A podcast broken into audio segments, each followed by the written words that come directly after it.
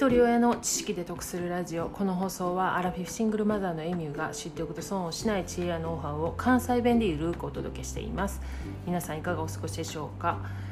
今日はちょっと久しぶりに音声配信についてお話ししてみたいと思います。この音声配信聞いてくださってる方は、まあ、他の方の音声配信も聞かれてると思うんですけども好きな配信者さんっていらっしゃいますよね。で私もいろんなジャンルの配信者さんをさまざまなプラットフォームで聞いています。で面白いとか役立つとか共感するとか、まあ、何かしら自分が興味のある配信内容なんですよね。ただ内容だけで番組を選んでいるかというとそうではない。こういう経験ないですか？あのもっともなこと言うてんのにもう全然心に響けへんわとか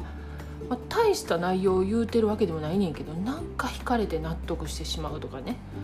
で以前にもこの音声配信のカテゴリーで少しお話ししたことあるんですけれども声っていうのは人の脳の奥深くにある大脳変影系に到達するんですよね。でここはね危険を察知して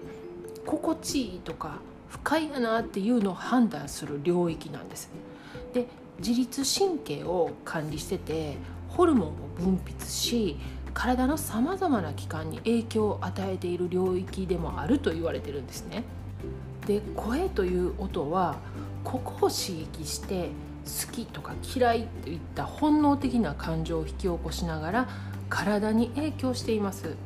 でこれは人によって様々なんですけれどもいくら穏やかでねゆったりしてる話し方していても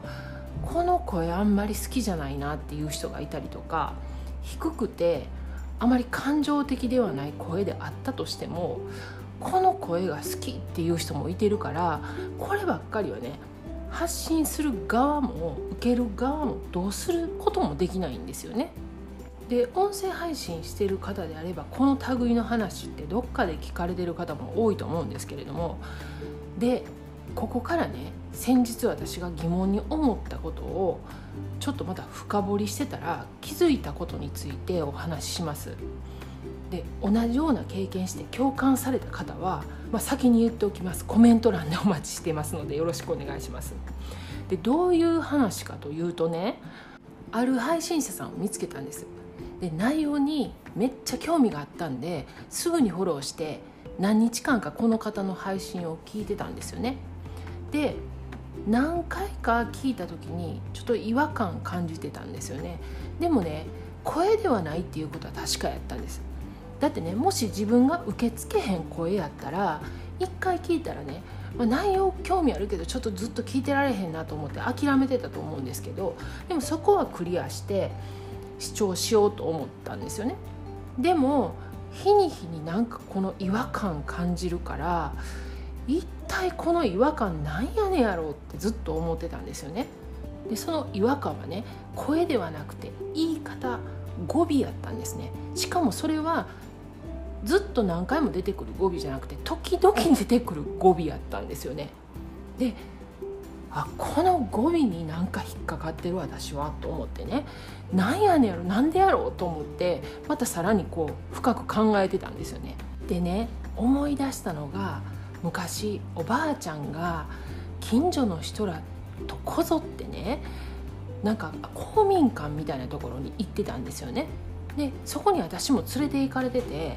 そこで何をしてたかというとね男の人3人ぐらいいててねあのジャパネット高田のあのローカル版みたいな感じでねその商品の説明をするんですよ。でその商品を買っても買わなくても最後までいてたら無料で卵もらえたりなんか粗品みたいなもらえたりするんですよね。でそれに連れて行かれててその私も行ったら私の分ももらえるからって言って連れて行かれてたんですよね。もうそれが苦痛やったんですよ。で思い出したらそこの会場で話してた男の人の話し方の語尾と私が聞けなくなった音声配信のパーソナリティの方の語尾が一緒やったんですよね。でうわこんなところで私その記憶を思い出したしそこに引っかかりを持ってたんやと思ってめっちゃびっくりしたんですけど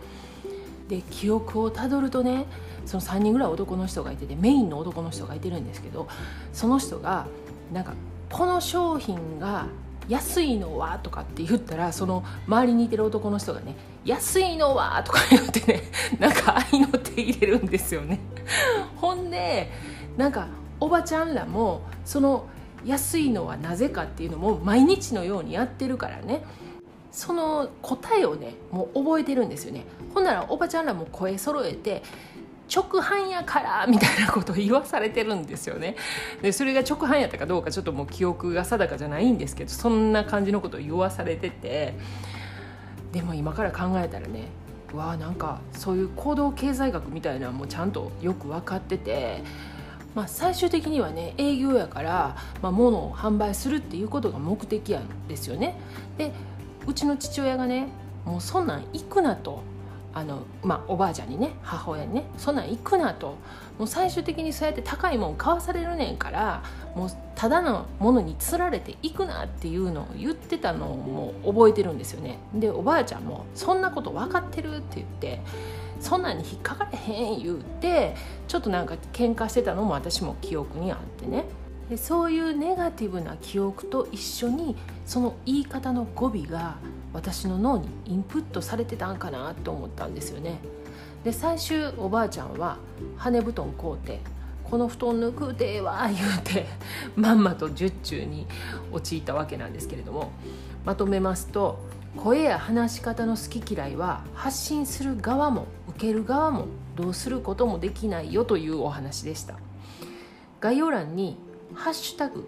エミュー音声配信というテキストを貼ってます。これをタップしてもらったら過去に配信した音声配信に関する放送ばかりがまとまって聞けますのでよかったら合わせて聞いてみてください。では最後までお聴きいただきありがとうございました。今日も笑顔で。